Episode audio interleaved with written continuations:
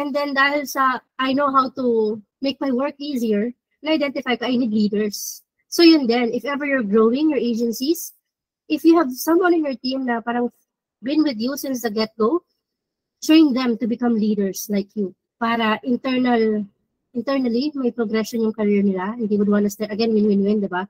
So yun talaga ako, I build leaders of the existing teams. If wala, I hire leaders. First six months, I identified the, the positions that needed to be filled out. We started hiring, simultaneously building the systems to make the work of the people more efficient. And then pumasok na yung mga heads. So I hired an accounting head, HR head, procurement head, biz dev. Napunta na ako sa pinakataas as the COO. So I was able to function more because my headspace has less things to worry about because I only need to speak to the five people. Hey, startup founder. Does fierce competition, winning customers' trust, and finding the capital to sustain your business make your head spin? If yes, what steps have you taken to make sure you're staying true to your brand's purpose? Whether you want your startup brand strategy done right or you want to earn the trust of your target market, create meaningful impact, and ultimately turn your struggling startup into a thriving one, you have found the right show for you. The Why Forward delivers a weekly dose of branding essentials for your startup. Sino ba si Coach Days? Ano ba yung ginagawa niya? What's new with you? Ano ba yung mga uh, ginagawa mo sa community mo? Can you share some of your ano, uh, anong uh, happenings and events mo? Yeah, sure. So siguro top of mind na what's new with me. Look at the picture. Medyo nagulat ako. Pero pag difference from then to now, guys. So, ayun, nakita niyo what's new. So, medyo um, na-reach na natin ng, or nagkaroon tayo ng progress with our health and fitness goals. So, oh, wow. nagkaliig na ulit ako pa nga, di ba? Kung ano na-reach Hindi ko alam ba't yan sinil namin, pero yeah. Um, but seriously speaking, what's, um, a recent update would be um, we actually recently rebranded because um, before my community was called um, a different name, but then we realized parang it's attracting people who self who has self-identified na they want to become OBMs. But then what we teach inside is not really just OBM stuff. There's mindset, there's manifestation, there's system, there's freelancing tips in general. So we felt na how we branded that group is somewhat um, limiting the impact that we could, you know, create and help people with kasi nga parang kung ayaw man itong service na to, uh, this group is not for you. So that's why we rebranded and we made it uh, more general, but still um, aligned in a sense that we're teaching about systems. Um, because with systems, any industry, any expertise, basta may tao, may proseso, may product or service na dinideliver, you will need some structure and systems to help you ensure na consistent yung service nyo. Um, another update siguro would be Yeah, medyo pagod na tayo lately kasi may sipon, abo. So, um, I'm sure lately parang uso siya. So, hope well, all yung health natin, huwag natin pabayaan. Um, but yeah, um, Thursday, may back-to-back, ay may, may full-day event with a corporate client. Also branding, ah. So, feeling ko aligned tong week na to sa branding. About branding din yung tinuro dun sa corporate clients. Um, and then, just yesterday, I get to do what I love talaga, which is um, speaking and teaching about my passion sa, in sa international school sa Pasig. So, and today yun nga, another speaking engagement. So, any any place or avenue that I could share talaga, I'm happy. So, I'm happy to be here. I hope kayo rin. wow, thank you so much, Coach, uh, Coach Days, for gracing us with your attendance tonight. Kasi uh, uh, nakikita ko ang passionate mo talaga when it comes to these speaking engagements, especially when giving value with uh, our communities, the freelancing natin na community, di ba? But Coach Days, uh, can you tell us a little bit of story kung paano ka nakarating dito? Like, uh, what was the journey? How did the journey start? And where are you right now at this journey? Oh, sa mga ano to, hanggang alas 12 tayo guys. Hindi, joke lang. But seriously, sige, um, ano natin. So, okay, the path has been, what started for me was my desire to homeschool my kids talaga. Um, other people went into freelancing because they saw it as an avenue to, you know, um, to have another source of income that would eventually become a business. But for me, um, kasi I used to be a physics teacher, Um, but then, as you know, no, teachers talaga medyo one of the least compensated dito sa atin.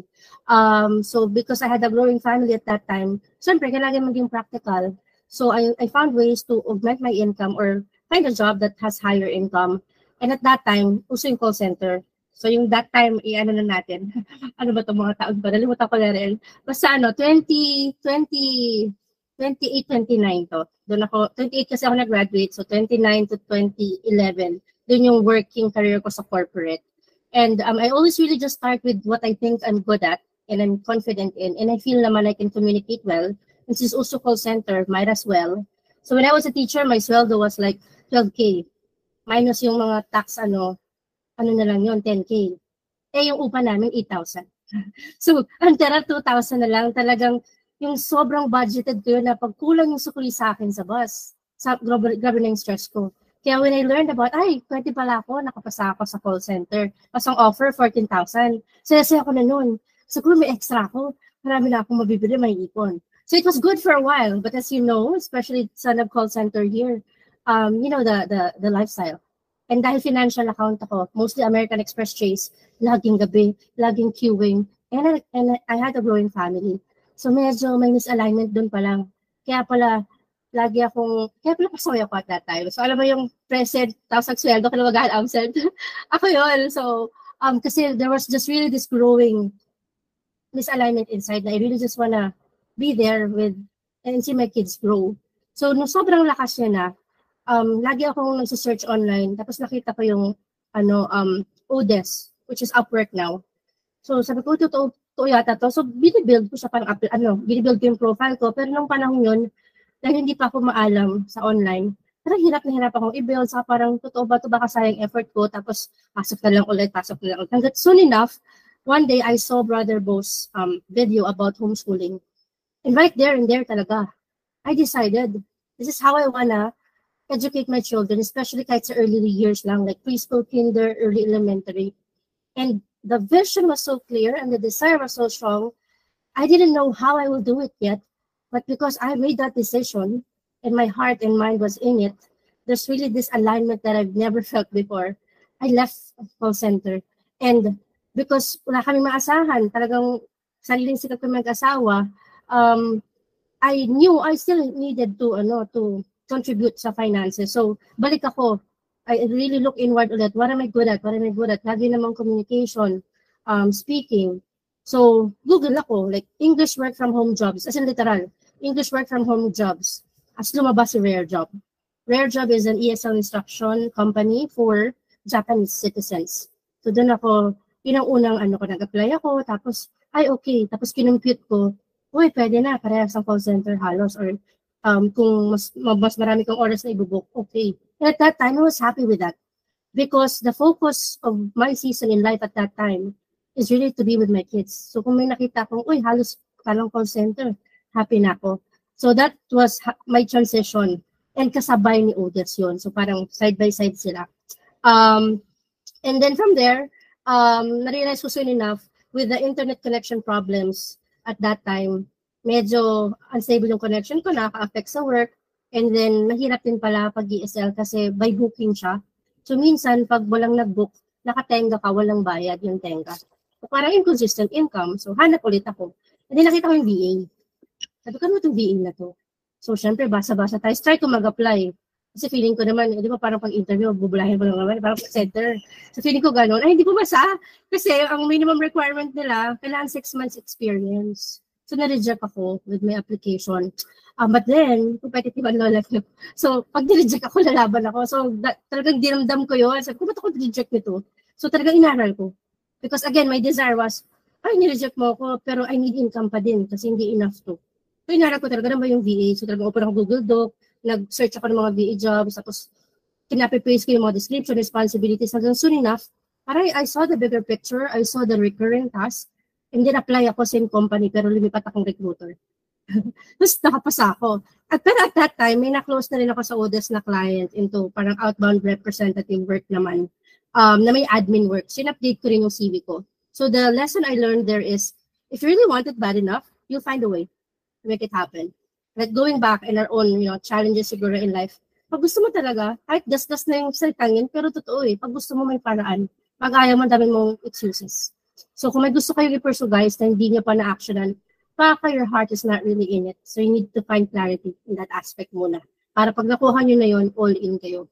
And again, going back, so 2012 was my first um, online stint, VA slash um, ESL. So for three years until 2015, okay na ako dun sa dalawang yun na hindi parehas consistent. Um, kasi early pa ako sa uh, ODES noon. Until nung um, pagdating nung um, a little around 2017, I met a guy. So nakita kong webinar niya. Pero yung 2012 to 2015, dahil nakikita ko na yung VA, na-realize ko, ay, pwede pa lang more than one client. Kailangan lang, okay, ano ba yung capacity ko ngayon? Ano yung kaya ng oras ko, ng katawan lupa ko? Kasi baka go ako ng go, tapos na palang tulog. Kamusta naman yung health? Saka, priority again, season in life. Always cross-check that. I have growing kids. So, kailangan, my, the best version of me should be for them. Kaya nga ako malis ng corporate eh. Ba't ko iniwan yung security and benefits nun kung mapapabayaan ko rin sila? So, I think that's what has been helpful for me to not lose myself in the process of achieving my goals. Always just aligning it with the season of life I'm in. And ano ba yung mahalaga ngayon? So, isa-isa lang. Hindi ko kaya lahat. Um, and then, so, tat, noong 2012 to 2015, nagtatat, parang tatlong clients na na minamanage ko. Um, tapos, um, pero gabi lahat sila kasi US eh. US, um, may Australia pa nga yata ako. Pero, in short, income was good, but the hours were not. Wala pa sa night shift sa call center. And then 2017, I met this guy. My webinar, just secrets of a seven-figure um, business, uh, freelance business owners. Ito ba ito? Itsura nito mo akong driver. Tapos naka-quote lang. Tapos, yeah, that's how I met John. And from there, yeah, that webinar talaga opened my mind. I said, I always see this. That's why I'm forever grateful and indebted to that guy. Um, and that's why I'm paying it forward. And I'm sure ang mga tribe members dito na may mga sariling brands that that's how we also want to know, share about freelancing because we're essentially paying it forward because we saw the impact and the possibility of how you can really change your life through freelancing. So that's what I did. So when I met him, dun na, dun na, na-open yung mind ko, I can charge premium, and then um, I could um, parang really work with clients that I identify with. And then, yun na, um, the hours became better, the income increased. And in 2017, I enrolled in a fully booked OBM certification program. Um, at that time naman, my pain point was, um, yeah, happy income, aligned clients somewhat, pero parang there's more pa. Parang I, I feel I can do more pa. Pero parang ano, recurring na to, redundant na yung task, parang nabobobo ka ba? Or parang naghahanap ka pa. Means, the thing with us people is we're really never contented. Kahit pa sabihin mo, kontento ka na. There's always something that's gonna come na you feel, especially pag aligned sa'yo, na parang, parang pwede to, parang pwede kong matry. So for me, OBM was that. Kasi ang, ang nag-catch naman sa akin is, you can earn the income that you want, but you just wanted two clients. So that was the, ang galing copywriter na hit niya yung pain point ko. So yun, 2017, um, I joined that class. Um, luckily at that time, I was also marketing assistant na. And yung client ko, pinapagawa ko ng mga ESL slides. Tapos sabi ko, ano ba to? Di ba alam tayo mga, ano, mga millennial, mahilig tayo ng, ano, purpose, kailangan, I'm making an impact, blah, blah, blah. So, matanong ako. So, sabi ko, para sa itong slides na to, bakit kailangan mayroong naka-red, may naka-highlight, bakit iba-iba yung text, hindi puro black lang. Sin-explain niya sa akin. Tapos, pinaaral niya sa akin yung product launch formula ni Jack Walker. So, that opened me, my, me and made me gain knowledge around product launching in terms of courses and products and digital marketing as well. And at the same time, inaaral ko yung OBM course pero parang module 2 pa lang ako because of the locked in na na-meet ko si John and my mindset opened. Parang tumapang ako. Sometimes it really just takes one person to believe in you eh. Kasi minsan tayo nag-overthink and nag-self-doubt. So when he pushed me, I declared to the world, I- I'm an OBM. This is what I do. I help people with product launching. Kasi I always, again, go back to what I know na. And at that time, I know launching. So uh, that's when my first offer was OBM for product launches. And um, John challenged me to get up after our call kasi he reached out to me. Sabi gusto mag-call tayo. Ako, syempre naman. So, umattend ako ng call. Tapos, share ko yung challenges ko. Tapos, sabi niya, sige, ano, challenge kita. Um, kuha ka ng client. Dapat 1K na. Tapos, one week, bigyan kitang time. Ah, eh, competitive ako. So, feeling ko na nakita niya yung side ko na yun. Siyempre, laban, no, kahit the pressure. Pero yeah, within that week, I was able to close my first premium client. But it's not at 1K. It's at 4K as an OBM. So then the rest is history. So now, um, years forward, I've since become, I think I've explored a lot of industries. Wala na yata hindi ako naikutan. International and local, um, from e-commerce to coaching to fitness, to health and wellness, to mindset, to money, to real estate, to health. Um, naikutan ko na talaga siya lahat. So, and that's because with OBM kasi, um, our, our, our service is really more inclined into the problem itself. We're not tied to a platform, to a trend. Any business that has people, a service, or a product you're delivering and needs fulfillment would need someone to handle the operations. That's why medyo okay kami, um, at least the OBMs. And yeah, since then, yun nga, um, pre-pandemic, the last two years, I've let go, hindi naman let go, I've intentionally chosen not to work with international clients because ang hirap pala pag ano, six kids tapos iba-ibang grade levels. no homeschooling kaya pa, pero kasi this year, uh, one of my um, daughters, she wanted to go to school na. So medyo na-disrupt yung schedule namin. I have 15-year-old, 14 na hino-homeschool together with a 7-year-old and a preschooler na 4. And then my um my daughter na nasa school is grade 6. She's 11. And then I have Riley na 4 and then si Hope na 1-year-old. So medyo crazy schedule.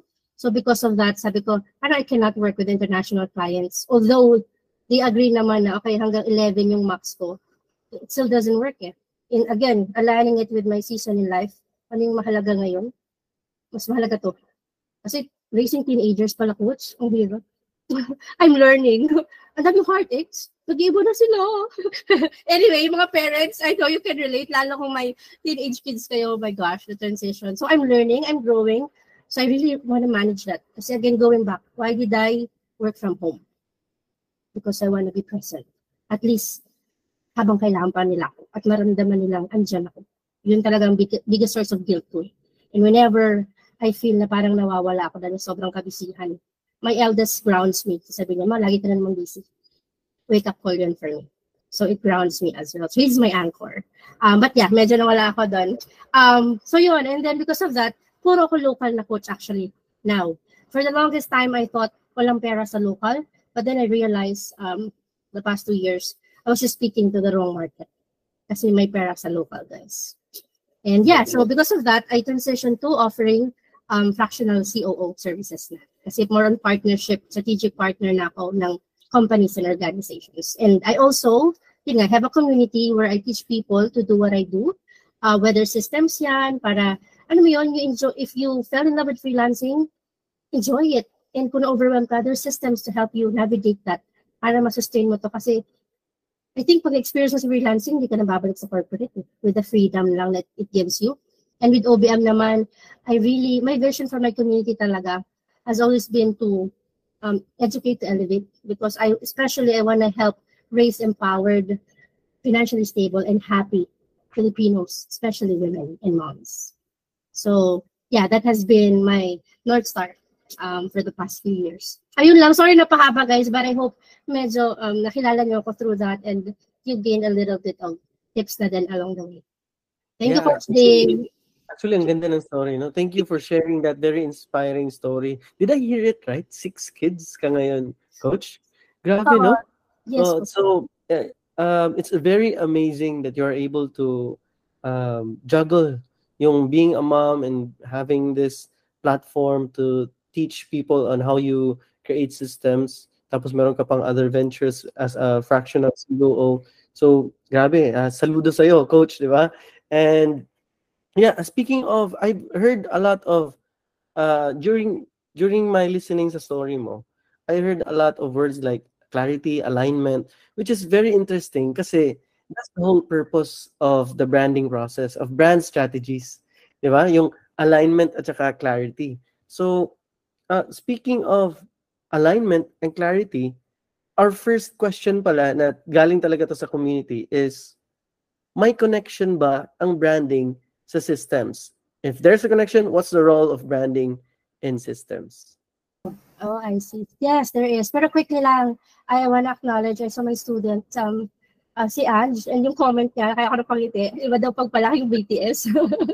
Oh, True, dear. Um, but yeah, yes, coach, and, and yes, everyone. Um, there's a connection between branding and systems. Uh, mainly because okay, what is a brand ba? So I'm not an expert in branding, but I've worked with companies and org- organizations that have launched brands from talagang ideation, brand identity until know execution and launching ng physical stores or the brands it, brands itself. So how is it is it connected? So diba, a brand is you know okay, so it's more than just a logo. It's the identity itself um it's the values that you want to um have as a brand. It's the service or the promise that you're trying to fulfill. So for me quickly yun siya um, um but then it's it can go it can go more than that. But just um grounding us with that. To ensure na okay um you're able to deliver on your promise as a brand and maintain the same level of quality um, of your output or service. You need systems in place. So how systems come into play is to really ensure in ensuring that every touch point of the consumer or the customer with your brand is cohesive and consistent and that um, they feel na through that experience, ah, okay, uh, through that experience na dahil nga it's always uniform, it's always consistent, it's always really quality, they get to, you know, remember and recall your brand more and trust you more through the process. So for me, that's how they're connected. So ang ang galing no kasi uh, branding itself kung kasi yun nga 'di ba yung brand may meron siyang brand promise, Hmm. meron siyang tagline, pero kung hanggang hanggang brand ka lang hindi mo siya ma-execute ng maayos, 'di ba? So Hmm. eventually uh, naging surface ano lang, surface branding ka lang, hindi talaga yung uh, substance talaga ng branding which is ano ba yung purpose, vision and mission mo. 'Di ba? And if you don't have systems for that to ensure the quality and consistency ng pag uh, deliver, pag-execute mo ng mga brand prom- promises mo, then eventually hindi ka mag hindi ka maglalast, 'di ba? Hindi ka mag-stand out talaga. So it's very uh, interesting that you said that kasi that's what we teach here also sa community. But here's the thing, curious din sila. Paano mo daw ma-ensure na aligned yung systems and operations na ini-implement ini-implement sa agency brand value and messaging? Like how Mhm. how do we make sure na aligned pa rin sila? Oh, I see. Well, of course, um, right off the bat, it takes a lot of conscious effort. But um, in terms of how systems will come into play into this, dun papasok yung that you have documentation of how you do what you do. So, ma brand agency a marketing agency, essentially your uh, businesses are here to solve a problem, right? And if you're such brand, then okay, how do you ensure na you are consistent in providing that service at the promise uh, quality na you, you said to your consumers. So one way to ensure that is na-document natin yung how we do what we do, our processes, our structure, and that's a starting point because for me, when when it comes to focusing on what systems to fix, for me talaga service delivery ang first. So pag Mhm. okay yan, the rest can follow. Marketing and sales next mo, and then uh, the, the, the, the rest will follow.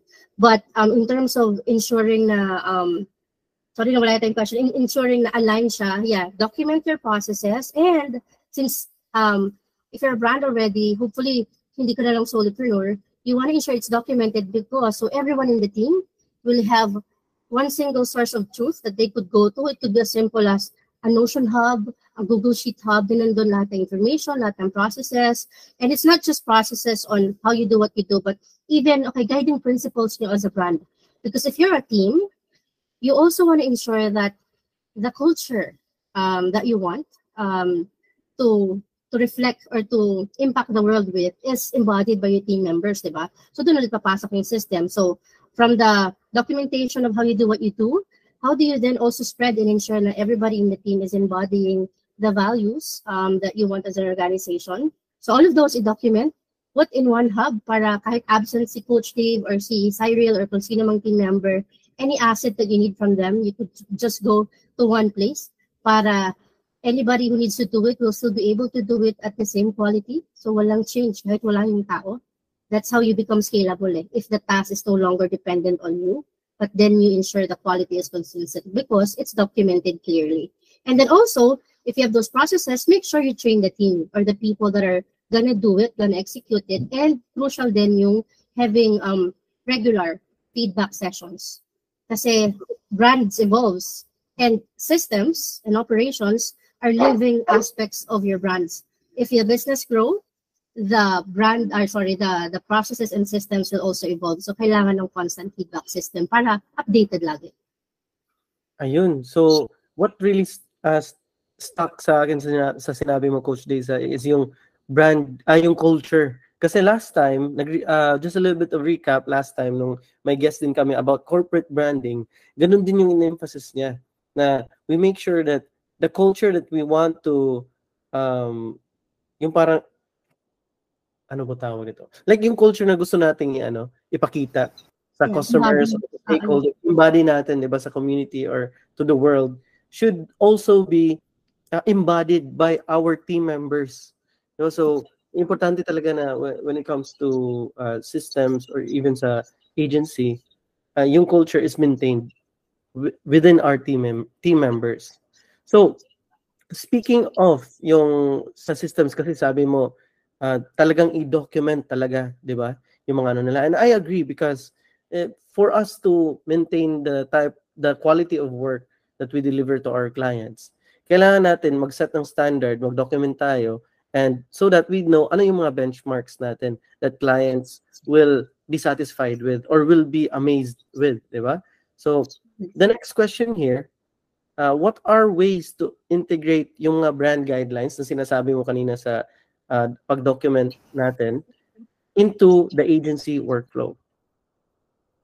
Okay, uh, so I would um go back to what I said earlier to answer this question. Okay, one of the quickest way that you can in integrate your brand guidelines sa workflow na mismo of the team uh, of of your agency would be to equip the people to be able to do so consistently. And again, step one to dyan is, diba, we document and then we have the hub. So assuming na lang na everything's documented or at least there's um, uh, a, a, documentation or even kahit Loom lang that will um, help show that person how to do it the, the way you want it is there in that hub.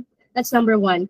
Pero um, with this brand guidelines, I'm not just really focusing on like brand guidelines of the brand itself na in terms of um, identity, like cohesiveness, in terms of brand color, of the tone of voice for the messaging, but also again incorporating the culture. Mahalaga kasi yung culture for me talaga. Um, for me, in how I humanize operations in this digital age talaga is people first, process, structure, and tools second. So if you want to ensure consistent integration of the brand guidelines and the brand um, identity na din and values in your workflow as an agency, again, number one, um, document your processes, have a hub that people can always go to. Second, incorporate that in the processes within the agency.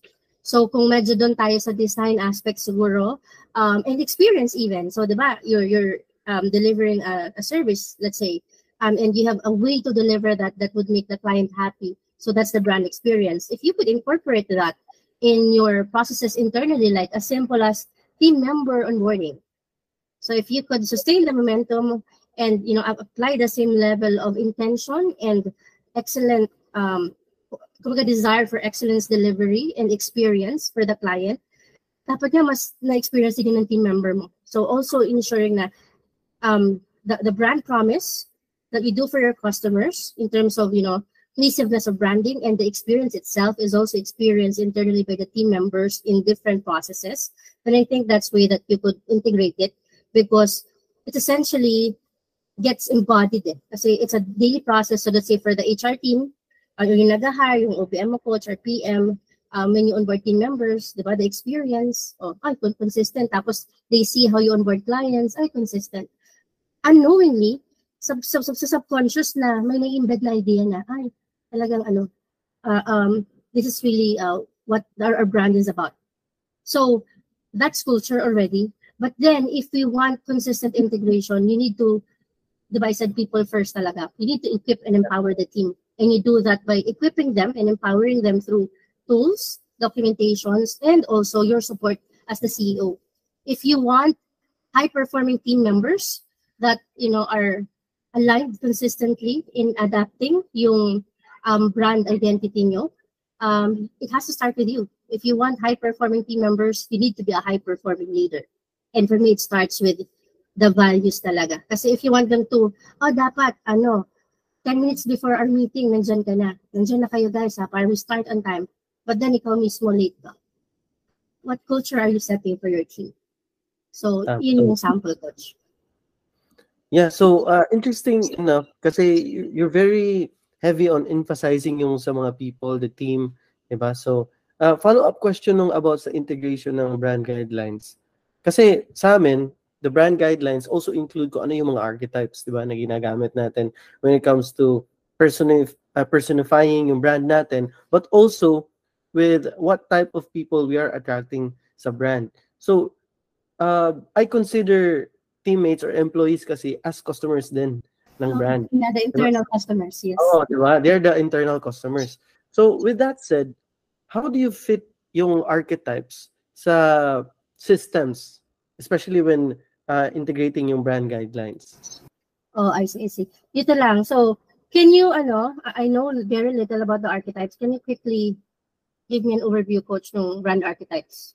Yeah, so um, yung brand archetypes kasi is uh, created by Carl Jung and Mm. it's a psychological parang yung tawag dito, like psychological categorization of a group of people. Mga 12 archetypes kasi ito eh. Oh, And yeah. describing ko lang, please. Hanggang doon lang yung, Oo ano. nga kung ano yung mga um, personalities, Mhm. traits, strengths, and weaknesses when it comes to um, when it comes to ano nila, uh, how they interact and react to certain mga brands and other marketing na mga tactics. So there's the in, there's the innocent archetype, the nurture archetype, there's the regular guy Pero archetype. coach, yung ano, di ko alam kung tama yung na-take ko, yung akin yata, um, ano ba yun? Royalty slash empress. May ganun ba? Royalty Baka yun- Express.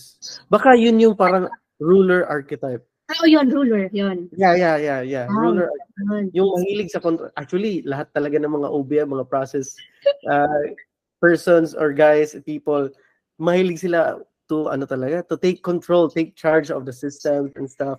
Ayaw nila yung mga hindi predictable. Tama ba ako?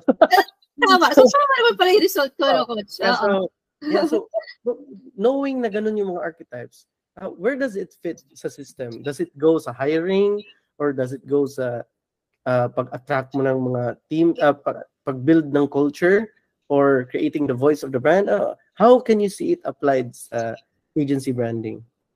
Okay, so implement. So let me, ano, coach, um, get my understanding. How do we um, apply uh, and implement systems in the context of the different brand archetypes para Yes. alike sila?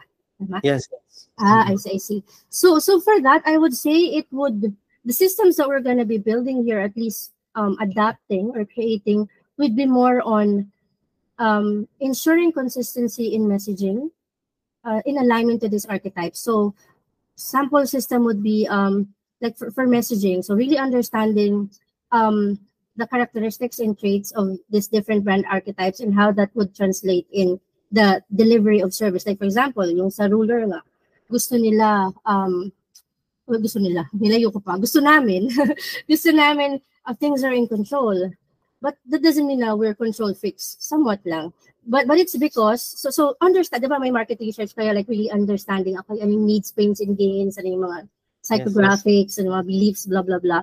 Um, so just applying that to the ruler archetype, I would say, um, oh, dahil siya gusto niya more in control in the the so so branding side. So siguro brand guide in sense na the colors, okay? What what do you think are important for these people, people, 'di ba? Kasi when I did my uh, brand guide, I hired a few brand brand strategies ba yung coach yung tawag. Yes, Itinatanong yes. nila ako eh, na parang, okay, how would you describe your brand? Um, what are the words, adjectives?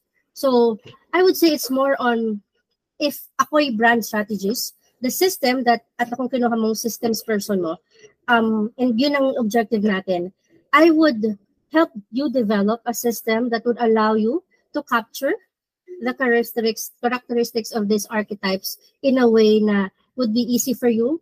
Um, kasi usually, I don't know how you do the research, but I'm imagining um, I'll hop on calls with different people just so I could help identify, maybe make them take the test and then identify. And I would hop on a call with them para I would get pa in their own words Mhm. how they identify with the results, if it makes sense, which part it doesn't, and ano yung vision nila in relation to the result. And then, syempre kung Zoom call yun, magta-type ka, makikinig ka, recorded.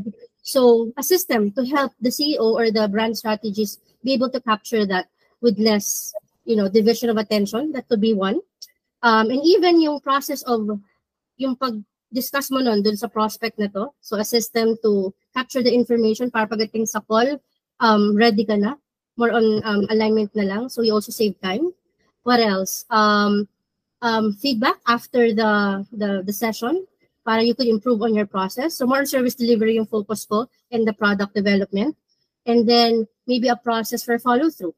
So, medyo nag-focus ako, coach, sa if brand strategist ka and you want to ensure na um, the, the, the, the service delivery of what you do is aligned in terms of these archetypes. Um, yun yung mga sample systems that I would build. And then what else? Maybe a follow-up session with that. And then again, I go back always doon sa system to structure my workflow. Kasi kung marami, sorry for the dog ah, kung marami kayong um, kinusap for the day, lahat yan nasa isang Google Doc, baka mahirap. So really, um, the systems that we'll develop is focusing first on the service delivery part. Also, uh, understanding ano yung characteristics nitong taong makakausap or at least the client ko. So baka yung client ko rin may ruler archetype. So iba siya sa siguro yung medyo free flowing. Baka ayaw niya ng straight to the point question. Pero kung archetype na ruler, gusto niya mabilis. Gusto niya may structure. Gusto niya sa call, alam mo na yung tinatanong mo, hindi yung free flowing or hindi yung pag nagtanong ka dire-diretso. So more on also understanding coach. I I I hope um you're getting what I mean, pero if if not, you could ask a follow-up. Yes. Actually, um, eh. Yes, actually, it makes sense kasi ganun din naman talaga yung purpose ng archetypes eh. To see who are we attracting as our internal and external customers kasi we're speaking of systems, di ba? So we have internal and external. So yung archetypes as we use it, uh, it confirms galing galing na kasi sa'yo which is a systems expert. Yeah, it confirms na how we're using archetypes uh, today is is correct kasi um ganun nga from service delivery up to how we talk to them, how we structure the questions, paano ba tayo kasi pati yung mga sales uh, sales closers or mga lead gen people, Mm-mm. they should make sure na their to- tone, voice is on brand but also em- empathetic or has empathy to the person they're talking to using the archetype. So, ayun, it makes sense na Yeah, ganun yung uh, sinasabi mo. So, ayun, uh, the next question pala, coach, ang daming question. No? So, ito, how do we adapt down systems and operations to maintain brand trust and reputation? I think na-answer mo to, but um, yeah, le- let's uh, try to have a more comprehensive siguro na ano, na explanation. this. Um, sige, coach. So I would, ano, um, related to my talk yesterday dun sa international school. Kasi I also, um, kasi mga creative sila. So, Meridian International College, yung MINT, so mga creatives talaga sila na students. Um, puro Gen Z pa. Um, so, it, it, for me, um, how we adapt systems and operations, again, uh, to maintain brand trust and reputation, goes back to my concept of humanizing operations. I tap there. I think my third point is um, when we um, use technology or you know tools or platforms to ensure consistency with you know the brand itself. So that includes experience, the trust, the reputation. Number one is the intention. Like, okay, why are we adapting? Why are we using this? Just because it's the trend doesn't mean you have to, especially if hindi siya aligned sa brand mo. So always um, implement technology um, and um, innovation as long as uh, in the context or in the lens of ensuring its alignment pa rin to your overall brand vision. Um, second ko, in terms of the actual processes and systems, siguro, um, as I mentioned earlier, as your brand evolves, the systems will evolve. So how you maintain adaptability is by being agile. So constantly being able to also be aware of what's new, what's the trend in the space that we're in in relation to the service we're offering, and checking if, okay, are we going to do this or not? Again, the intention. And then if it is aligned, then audit the existing systems that you have and then how you could make that adaptation to improve the existing systems and processes that you have Because ultimately, the goal is mas mapaganda si brand, mas maganda yung experience because the more you improve, the better the service delivery will be, the happier the clients will be, and word of mouth will just follow. And, you know, sales is good, service is good, you know, income is good, and the brand just establishes its position more in the space. And hopefully, with that, with a good client experience, ano, um, you get more inbound leads. So parang for me, that's um, um, one way to put it. Um, another step would be ensuring then na you have a structure to maintain quality uh, delivery. So doon na papasok yung mga um, KPIs, performance evaluation na okay, this is how we're doing now. Kasi kung merong um, kung merong new trend na you're considering to adapt, if you're considering to adapt it in the first place, may nangyayari. So, para mo na maiisip na kailangan mo yun, kung hindi mo alam kung yung nangyayari. And paano ma-identify na, ay, ganito na kasi nangyayari sa atin if you don't have, you know, KPIs or metrics in place to make you see objectively if you're really fulfilling on your promise or not. And internally with team members, are you how do you ensure as a business owner, as a CEO na your team members are also at par with the standards that you required of their roles to begin with? Kung walang ganun. So, constantly auditing, but then also have really strict. For me, strict is important. So again, ruler, di ba, yung archetype ko. But then, important yung strict tayo sa simula because structure is foundational, guys. Eh. Um, kahit pa experts na kayo and creatives, creative people, and experts din yung hinire nyo, or kahit pa training nyo na how to think, dahil may SOPs, how to do what you do the same quality to may SOP. Kahit may ganun, it's still your business. It's not theirs. And if you've been doing this for a while, my team members ka, yung years of you doing this versus them is still not the same. So you expecting them to get it right away with a proper setting of expectation na, oh, ito yung responsibility mo, and this is how we measure um, kung ginagawa mo ng tama through these KPIs. If you don't have that in place and binato mo lang sila, learn on the job, for me, that's unfair because you can't really expect them to get it right away, even kahit na mag, you know, a few months na sila from you without proper guidance. And if wala kang structure na ganun, you're essentially equipping your people or setting them up for failure, which is unfair to the person. So again, it goes back to the core value.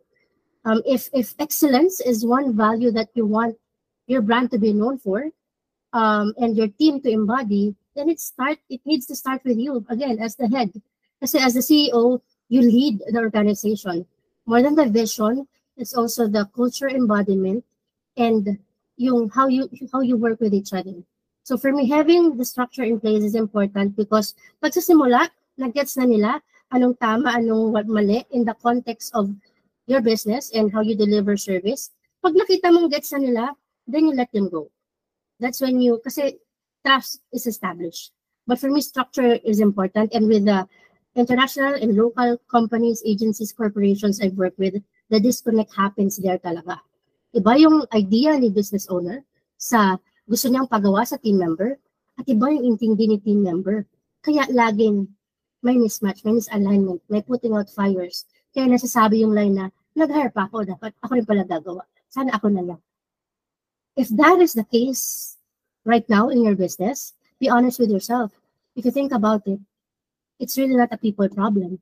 It's a process problem. And wala yung process na yon at hindi clear yung process na yun because you did not set it up properly to begin with. It goes back to you. Alright. Sorry, Coach, medyo naging passionate tayo doon, pero I hope nag-land din sa inyo, guys. I'm open for follow-up questions. yeah. Actually, ang ganda no, ng sinabi mo. Uh, the first thing that uh, really stuck sa mind ko yung sinabi mo na before we follow trends, let's see kung align ba talaga sa brand and if it could take uh, our brand further to the next level. And the good thing about it is we make sure talaga to um, parang recurring audit at the same time, merong measurement, merong mga KPIs, metrics that, that we keep track of so that yun yung parang uh, structural basis natin if we're improving or not yung brand yes, natin. May follow-up pala ako doon, Coach. Nalimutan ko yeah. sabihin. Kasi, di ba, sabi ko people first. So yes, yeah. structure is a process. But mm-hmm. then, that, that structure came into play because we're thinking ahead na on how we can empower these people. So it essentially started with the the desire to really um, build, you know, um, uh, team members that are um, that, that are um, high performing That's why we built the structure. But then, once you implement them, do not neglect their opinion. How you build a scalable company um, is more than just you know being adept with the times. It's more than just providing quality service to your customers. It's more than just hitting, uh, hitting your income goal so you could you know, gain more assets, hire more team members. It's also essentially about ensuring your internal customers, your team members are happy.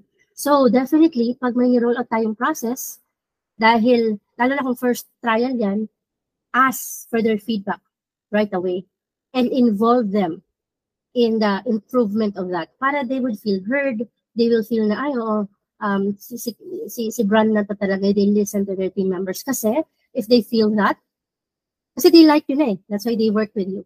Especially with this generation. I think there's a study by 2025 or 2028 yata, majority of the workforce are gonna be Gen Zs. And Gen Zs, hulisak like millennials, medyo mababa sa kanila yung um, compensation, monetary gains. They're more about um, relationship, impact, those things. So, so other things mas mahalaga sa kanila. So if you want to have a sustainable business, if yung profit side, customer side, the experience, the reputation okay na, do not neglect, definitely do not neglect the team members. So always um, include them in the implementation. Once it's implemented, ask for their feedback. And in improving it, always ask for their feedback as well. Kasi it has to be a win-win-win. Win, win for you as a business kasi um, yung reputation mo, okay, so sales are coming in, inbound leads are coming in. Win kasi na-deliver your service, but at the same time, who, who executes on your brand promise? Sinong gumagawa ng trabaho? It's a team members. So you have to include them too. So win-win-win because if you make them feel heard and valued, they will trust you more. And they were more likely than not want to see your brand grow, want to see you win because if you win, they will win too. Ayun. Ang galing, no? Kasi uh, nung sinabi mo na ano din, uh, you don't expect them to, uh, at, at the first moment na hinire mo sila, di ba, na diretsong malalaman nila. Kasi sometimes it's not a people problem, it's a process problem. Yun yung sinabi mo kanina. So, mm-hmm. naalala ko din yung sinabi ni uh, Gary Vaynerchuk on a talk that I saw live sa hindi yung live talaga sa US, yung live lang sa ano, sa live stream. Sabi niya na mayroong nag-question kasi na how do I keep my people uh, more productive, more improvement pa, ganun lahat-lahat that they will work 100% effort the same as me. Ganun yung sinabi ng ano. Well, Gary Vaynerchuk said na you don't expect them to do 100% of the work. You don't expect them to uh, give 100% commitment kasi it's not their business. It's your business. Swerte na lang tayo kung 50 to 60 to 70% yung mabibigay nila ng commitment and effort towards your business because it's your job as a business owner to give kaya kung kulang kung 70% lang sila it's your job to do the 30% na mm-hmm. kulang. Agree, That's why we have processes, di ba? The business yes. should have processes kasi yun yung sasalo sa mga mistakes, sa mga mishaps, sa mga lacking, mm-hmm. di ba?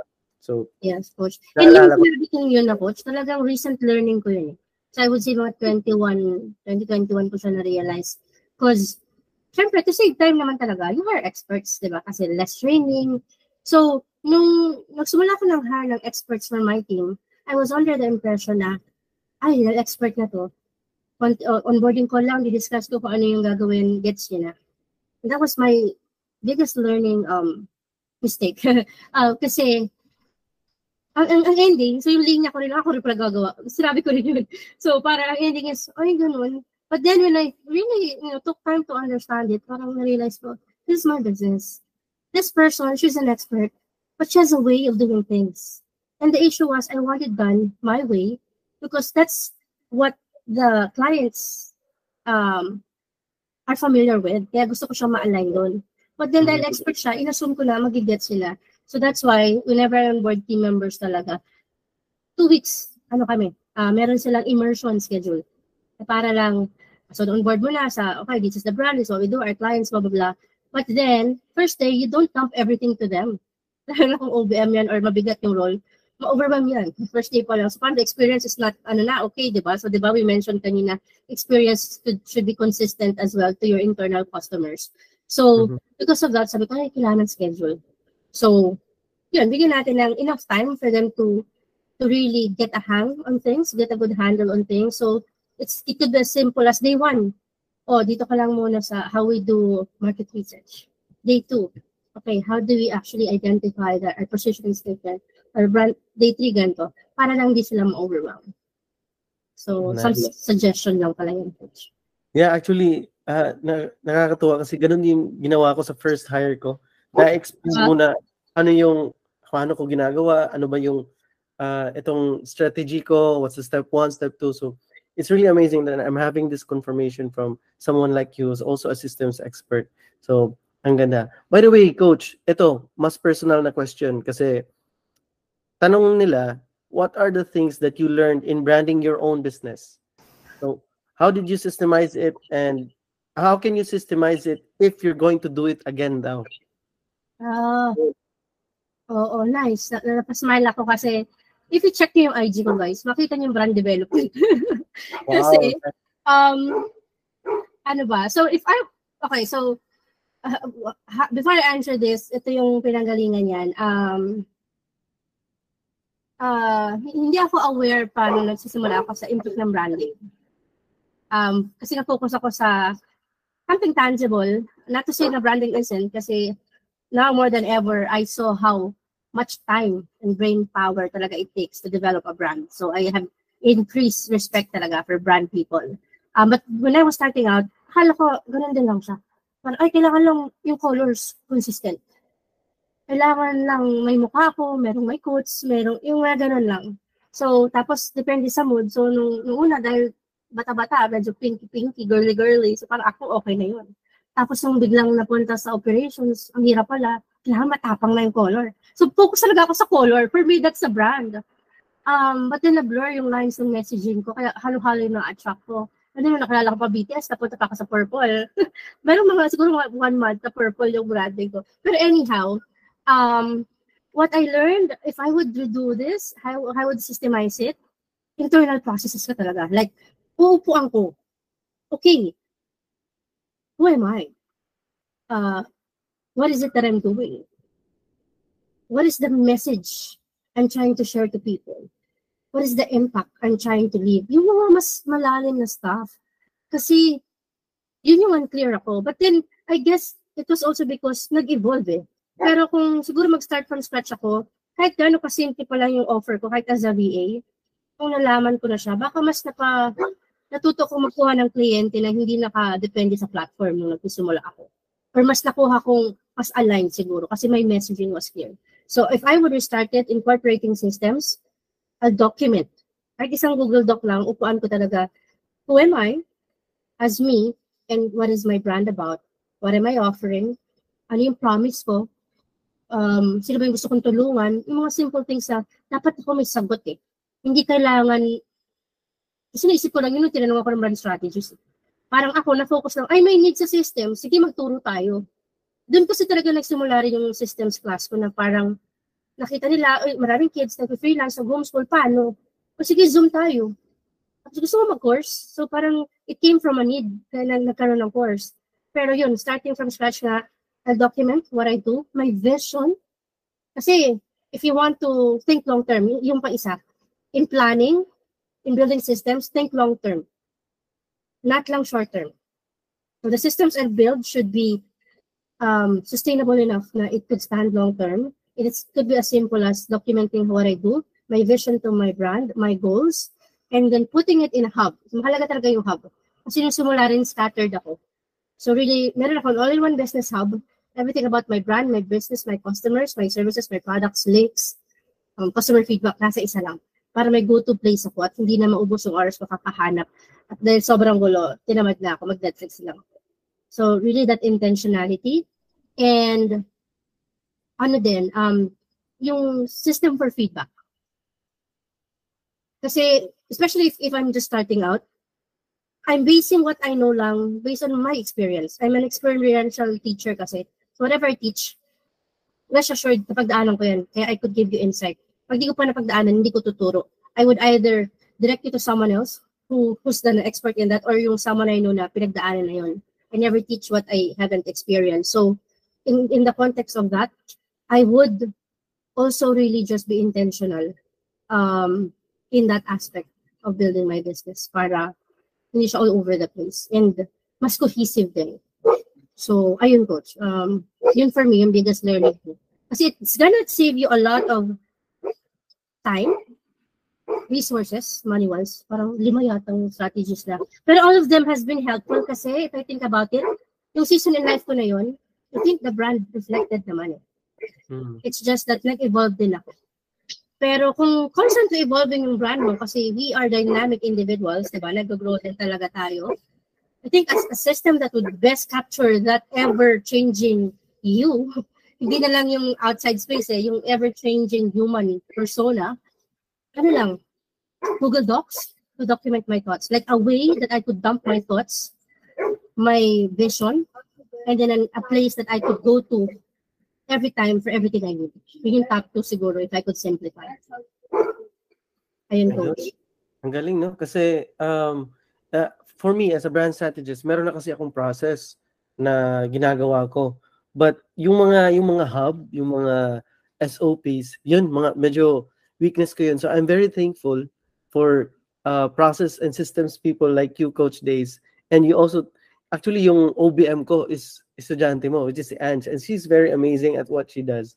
Sa ano niya, di ba? Sa testimonial na to. De, charot. No, Yes. yung ano, uh, yung sinasabi mo na hub, yung mga uh, SOP, processes, documentation, eh, very helpful talaga siya when it comes to uh, systemizing, arranging, organizing, all those stuff that needs to be done consistently dito sa business and sa brand natin.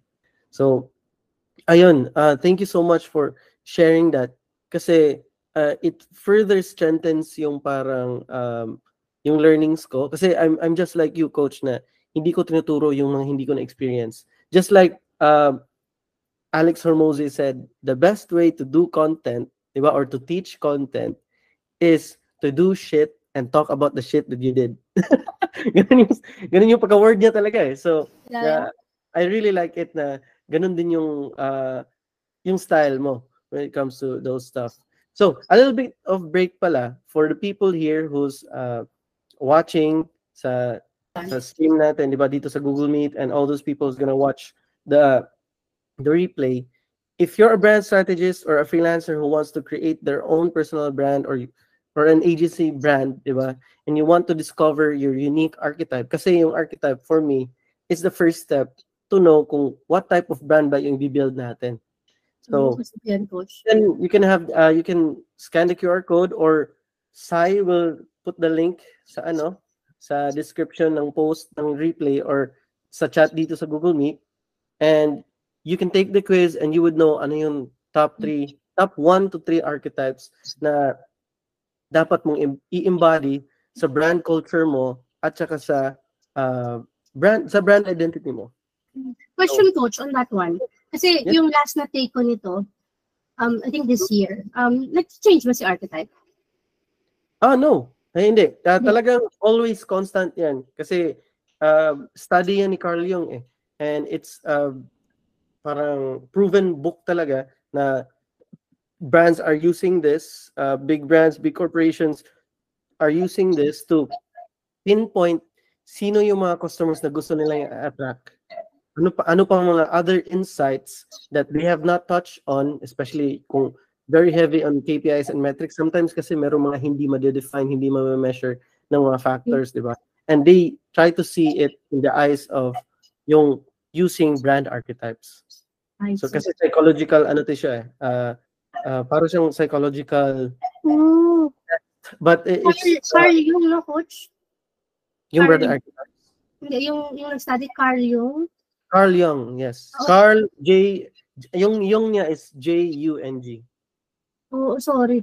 Sis, Kay Ange, may tanong mo kay Ange. Ange, dito ba yun? Yung sa ano, kung saan nakabase yung yung isang era ni BTS. Di ba parang may psychology? Yes. Ah, di ba? Ay, ko pala sa kanila eh. Doon talaga ako na-catch coach. BTS pala. Doon ko na-connect coach. Doon ko na-gets. ah, okay. So grabe to, uh, it's widely used. It's very it's a very old concept and framework to ano to build your own how to you kasi 'di ba ikaw you want to humanize systems. Ito this is one step of one of those steps and one of those concepts and frameworks to humanize your business. Ganon. Kasi pinu- pinu-personify, di ba? Yung ano, yung Ah, brand. persona. I love it. Yes. Oo, tama.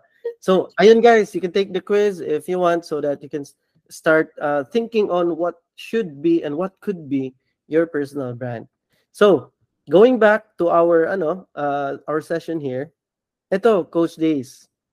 Can you share some examples kung saan you help scale a company's operation that it han- that enhance its brand identity? Ayun. Sige, sige. Um, let me think. Pili ako ng Sige, examples on how I've helped scale companies operation at enhance. Ah, okay. Sige, so ito yung biggest, ano ka talaga, biggest, biggest, what tawag ko? proudest moment, proudest moment and biggest learning then. Um, ito yung corporate client ko. So, when they got me, um, they were like a team of over 100, almost 200 people. Um, and then, pre-pandemic to guys. And then, um, when I joined them, talagang magulo. Uh, as in, sobra. Pati yung tao magulo. Yung utak nila magulo. Kasi, the, the business idea was just an experiment. So, trinay lang ng mga investors. Tapos, a pandemic. So, the line that the CEO said is exactly this. We're like a baby that became an adult overnight. So, grabe talaga yung scale. Ang bilis.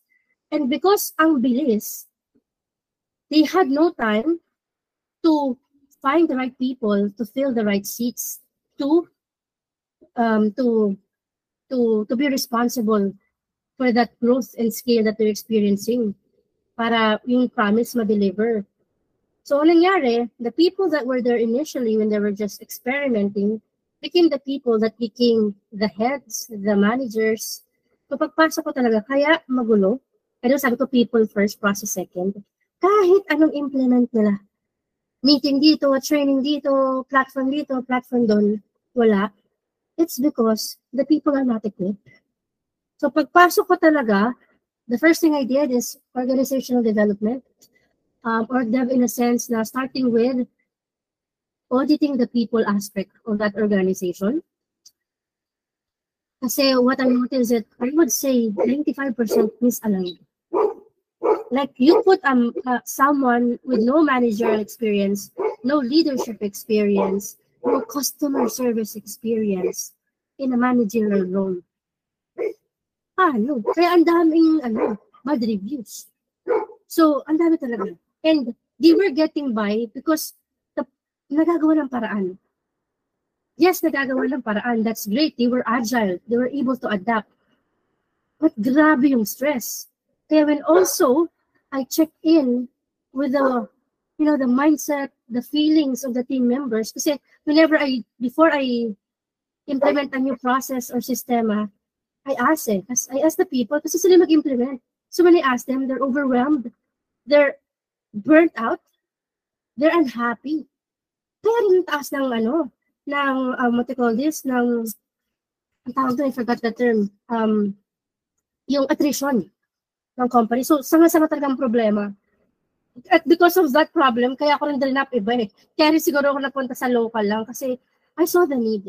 So, when I came in, okay, we built the process starting with, you know, the intention of ensuring that this is aligned with what the people need in relation to where we want to go as an organization, as a brand, and then slowly building the processes. So processes would involve people, and then the structure of how to do what we do, how to implement what we're trying to put in, and then supporting them and empowering them through the tools such as you know documentation, SOPs, looms, and automating things through by creating or saving time by creating um, you know hubs like all-in-one hubs in a Google Sheet, in Notion, in ClickUp, and automating what can be automated.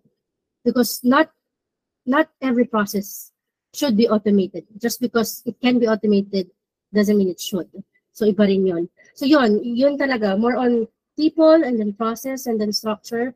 And because unti-unti naming naayos yun, first talaga is dahil gusto natin efficient and effective, ay, yung pagpasok ko kasi coach, ako lahat eh. Parang, ako yung HR, ako yung accounting, ako yung procurement, ako yung um, biz dev, even though they're not my expertise. But I have foundational knowledge on them.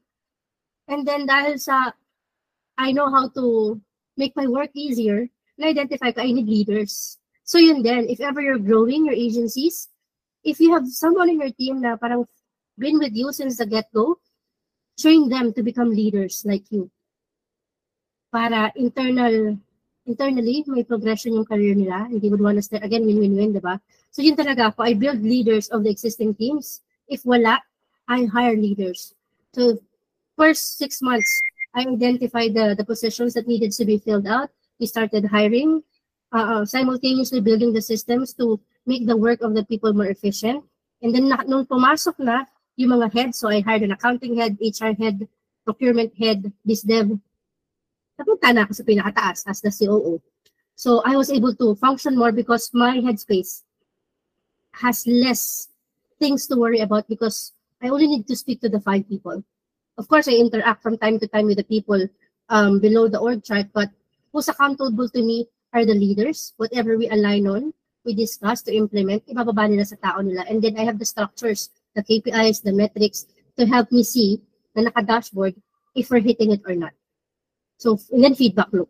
So because they improve yung internal system, which is the people and the processes, um, the experience for the customers, the service delivery became better, and they're able to fulfill more what they promised to. Ang number one promise is nila kasi is speed. Medyo bumagal. Hindi medyo. Over, over, over negative talaga yung bagal. So when, but then their product was really a niche market and super need. So kahit, ano yun, kahit pangit yung, kahit mabagal, pinagtsatsagaan ng market. But then, when we were able to improve that and napansin, mas dumoble. Like, 9, 10 figures to guys. Ganong level.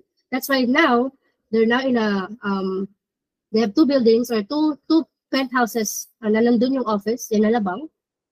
And they're now over 2,000 plus team members. Because, and they did not just attract clients like customers, partnerships, and nagbunga na ng anak-anak-anak na iba-iba pang businesses. So for me talaga, biggest win siya and biggest learning experience because doon ko naikot. Kaya sinabi ko parang naikot ko lahat ng industry because of that. Real estate, wellness, um, even VR, virtual reality, like, um, di ba, yung ano, doon.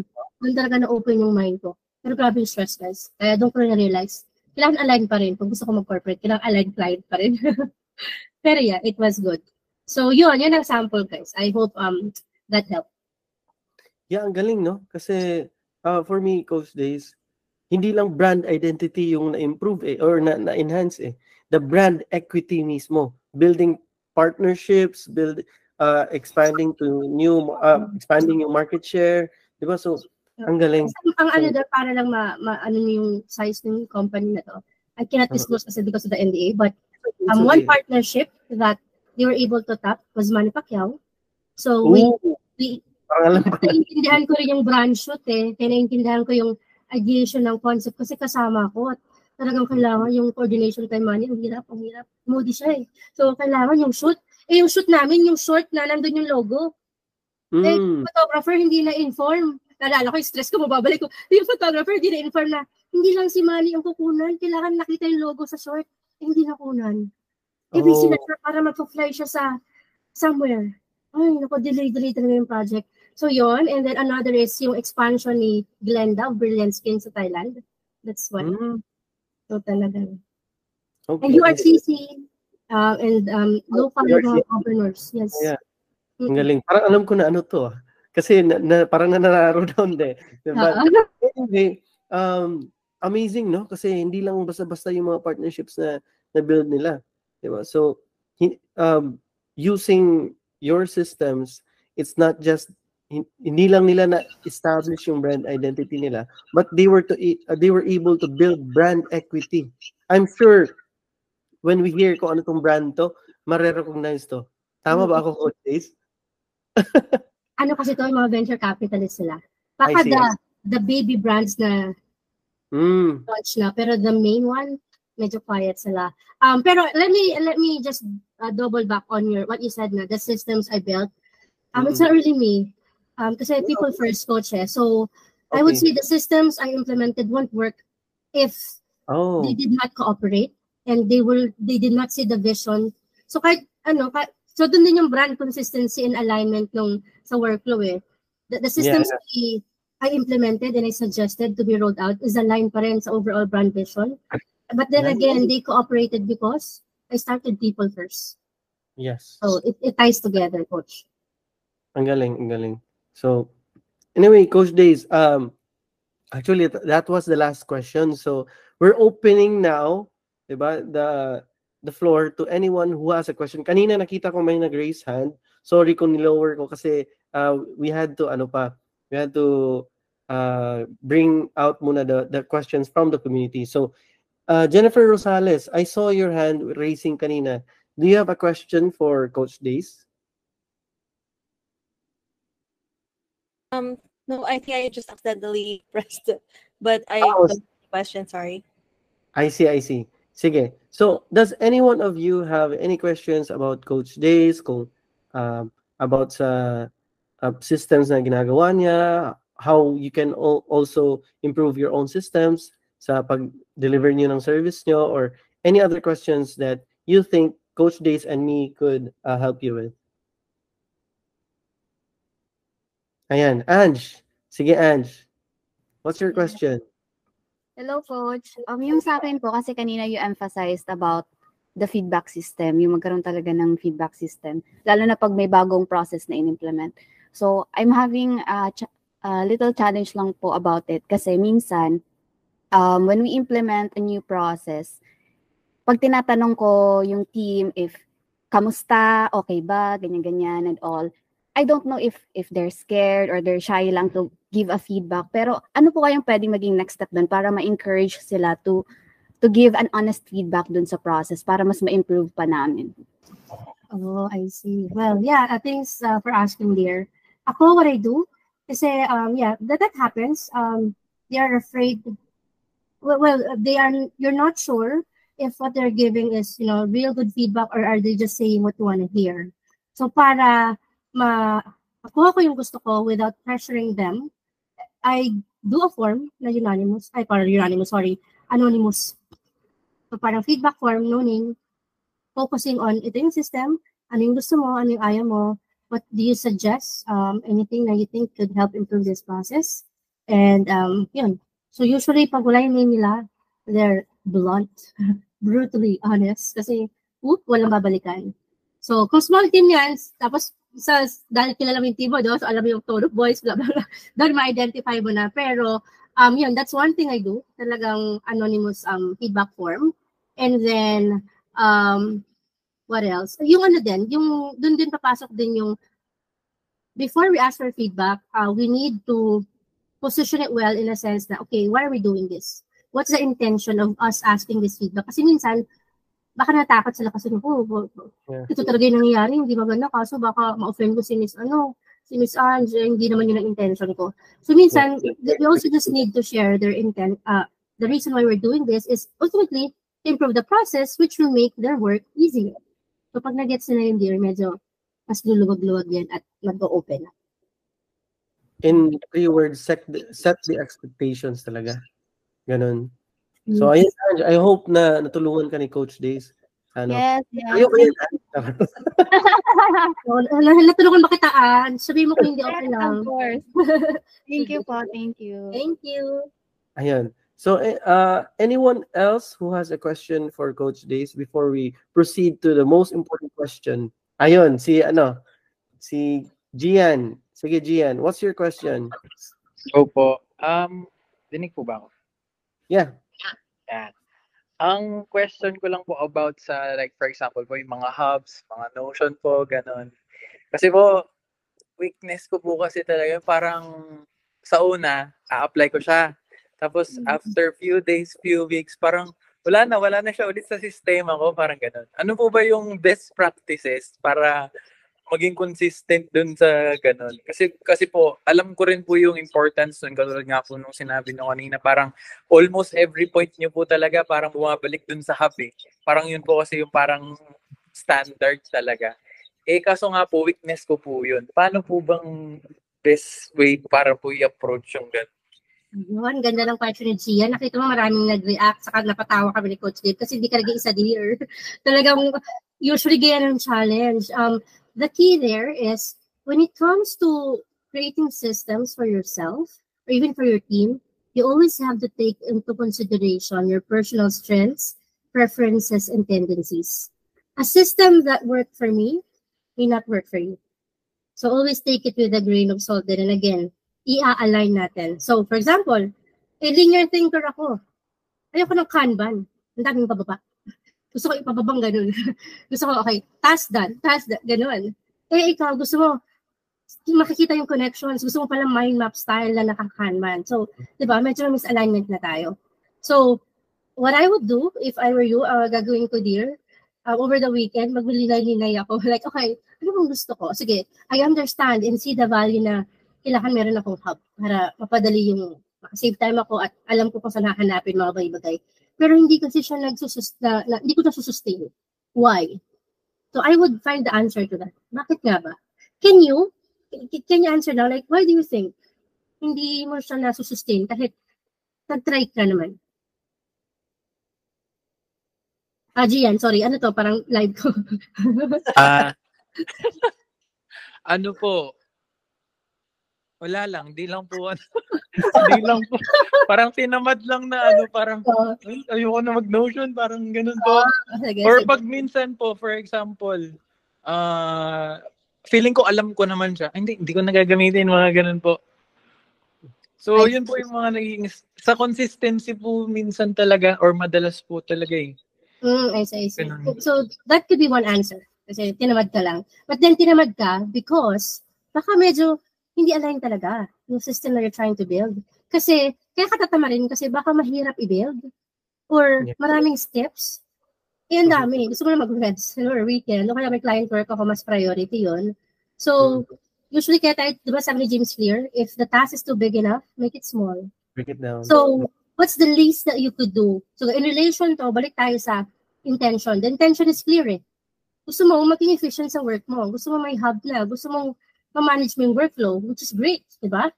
But then, in relation to that in- in- intention, align with your capacity. Ano ba kumakain ng oras mo now? Baka kasi tinanamad ka kasi mas may urgent, or talagang pagod ka kasi, dami mong ginawa. So in relation to your capacity now, what's on your plate, what's eating up your attention, your time, your energy, ano yung next best thing, one small step that you could do para magawa yung gusto mong intention na maayos yung workflow. Baka kasi Mm. Google Sheets lang naman. Or baka, ano ba, nasa Viber ka, si Viber may to-do, may yung notes niya, pwede mong gawin task eh. Kung mas active ka doon, baka mas ganun yung sayo. O baka, ayaw mo nagsusulat. Baka gusto mo naririnig. Eh di mag-audio ka, tapos gawin mo reminder, na may reminder to remind, yung alarm mo. Okay, task due, ta- ganun. So, aligning it with your personal strengths and preferences, and i-test mo yun. One small step lang na mas aligned sa how you function, how you your brain thinks, yung capacity and energy mo, and test it out. And then see kung mas masusustain mo siya. Usually talaga kaya hindi nasusustain kasi hindi aligned sa capacity. And when I say capacity, not just with time, but also your your mental energy, your emotion, and physically, lalo na. So, hanap ka din ng mas aligned doon. Ang daming platforms, ultimately Notion, ClickUp, Asana, Airtable, they're all the same in function, na iba lang yung features. Tama. So, in systems talaga, i-align nyo sa personal strengths, preferences, and tendencies, and yung how your brain thinks, guys. Ayun. Ah, Gian, pwede mong i-take yung ano, archetype quiz para malaman mo kung Oh, sino ka. dear. Ayun. Oo, yung mga kasi yung Explorer mga- ako, coach. Explorer. Ah, explorer, okay. Ah, so you like to ano talaga to Explore. explore. Parang spontaneous type ako eh. Oh, gusto mo yung Parang parang ah, adventure palagi, 'di ba? Oo, parang ganun po. Ah, Oo, yeah, yes, so I think hindi mag-work yung mga hub-hub sa'yo. Kasi, ano eh, um, those, yung mga hub-hub, yun yung mga type of tao na gusto, gusto nila na th- everything is in one place. Pero ikaw kasi, ma- di ko alam ha, kung, kung totoo to, Gianna, based lang to sa archetypes, malikot ka ba magtrabaho? Like, if you want to, ano, uh, transfer here, transfer there, yung mga ganun. Opo, opo. Oh, so, Mm, I see.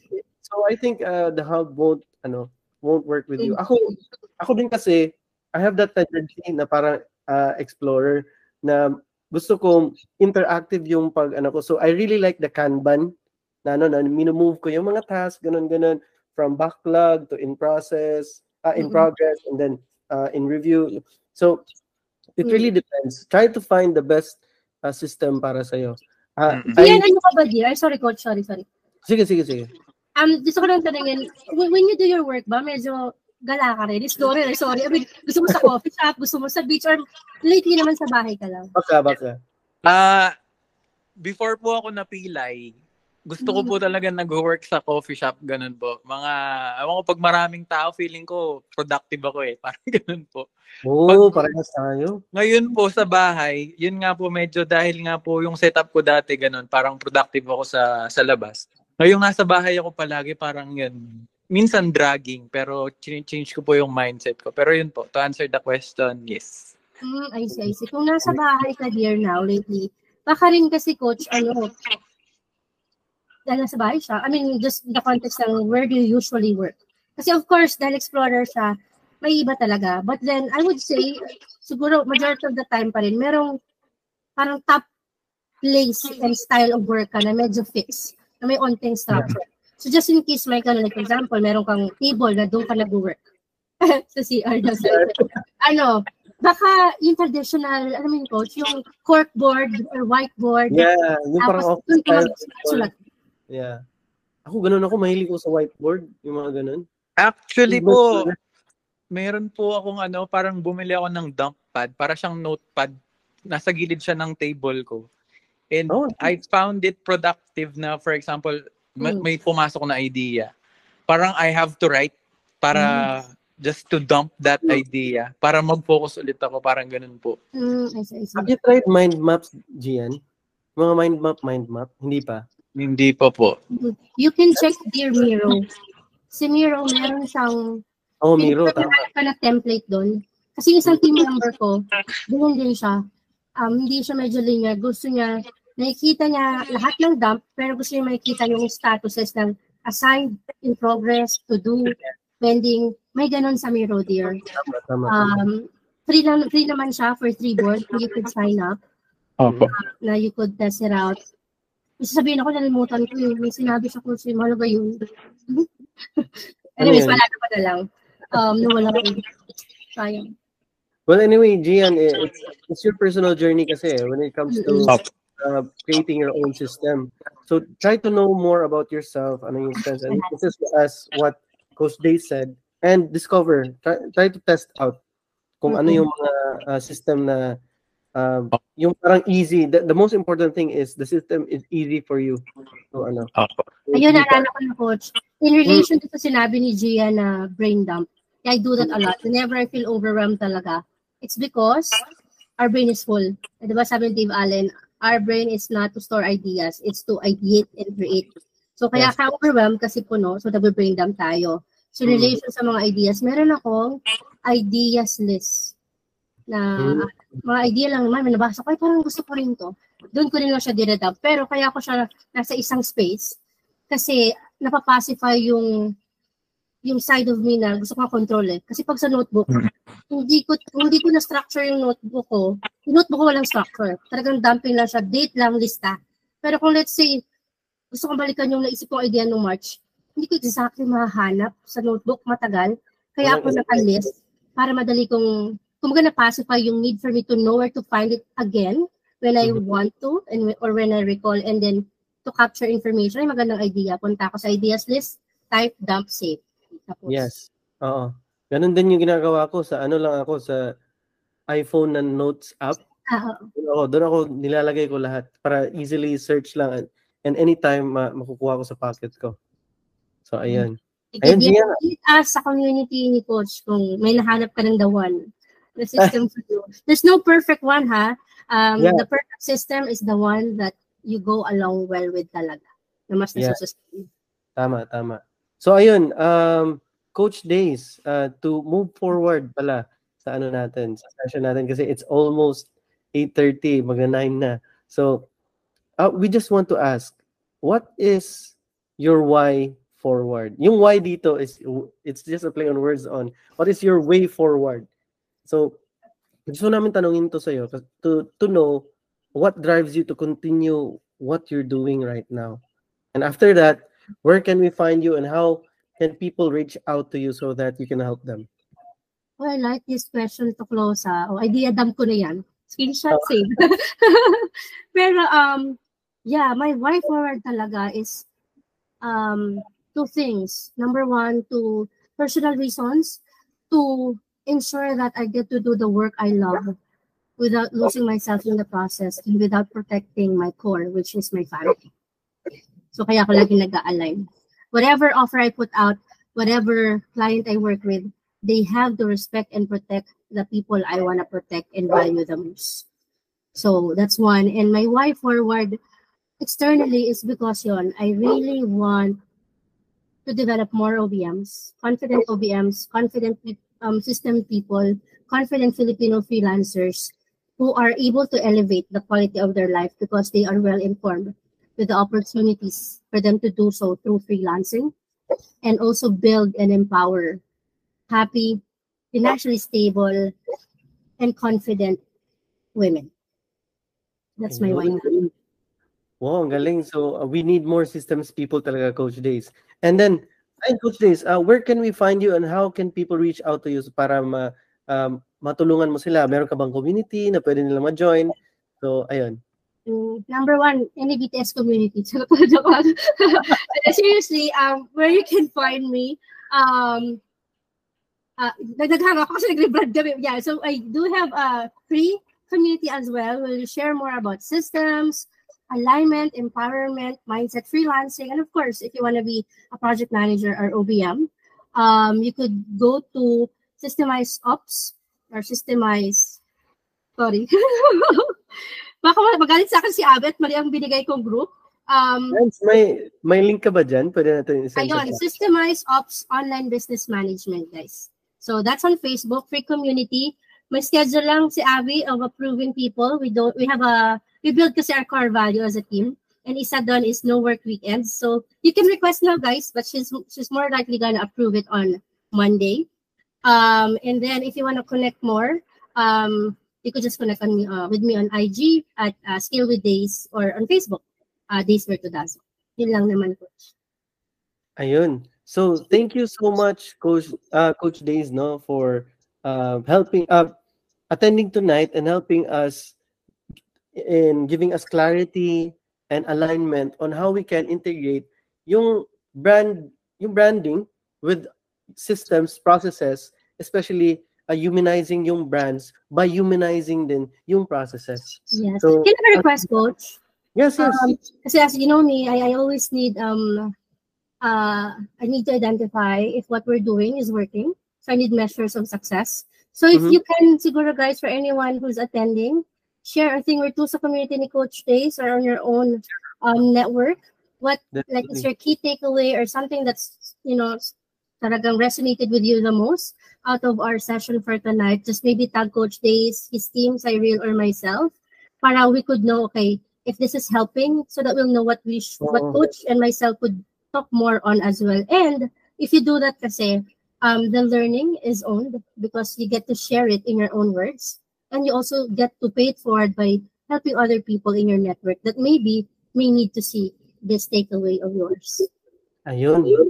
Talaga yan. We need your feedback, guys, so that we know how we can even help you better, improve ourselves, and improve our community. And speaking of community, um, Coach Days, if uh, and everyone who's not yet in the community who's attending the the the webinar tonight, you can join our community of purpose-driven freelancers and bus- business owners sa sa Facebook group. Uh, Sai, can you send the ano the link here sa sa, sa chat? So, if you want to create your own personal brand sa freelancing mo, kasi lahat naman tayo dito are uh, freelancers and business owners, di ba? Kasi goal natin is to create, uh, is to turn our uh, freelancing career into a freelancing business or an agency. So, you can join us in a community. You can also join Coach Days community para ma-systemize nyo yung branding nyo. So, ayun guys, thank you so much. And any last words, uh, Coach Days, before we end yung ano natin, yung session natin? Um, yes, well, number one, of course, thank you again, Coach Dave and your team and everyone who joined us in this session. I hope you learned something. Um, siguro if I would leave this talk, it would be um, before you do anything, just check your intention for doing it. Because we only have one life to live and know na you have the control over it. You have the pen to the story that is your life to make sure that you're doing things that ultimately makes you happy. Yun lang, Coach. Ayun. Thank you so much, Coach Jace. Thanks for tuning into The Why Forward. This has been your host, Dave Suico. I hope you enjoyed our exploration of startup brands, their stories of failures, successes, and best practices. We'll be back soon with more insights into the world of startups. Stay tuned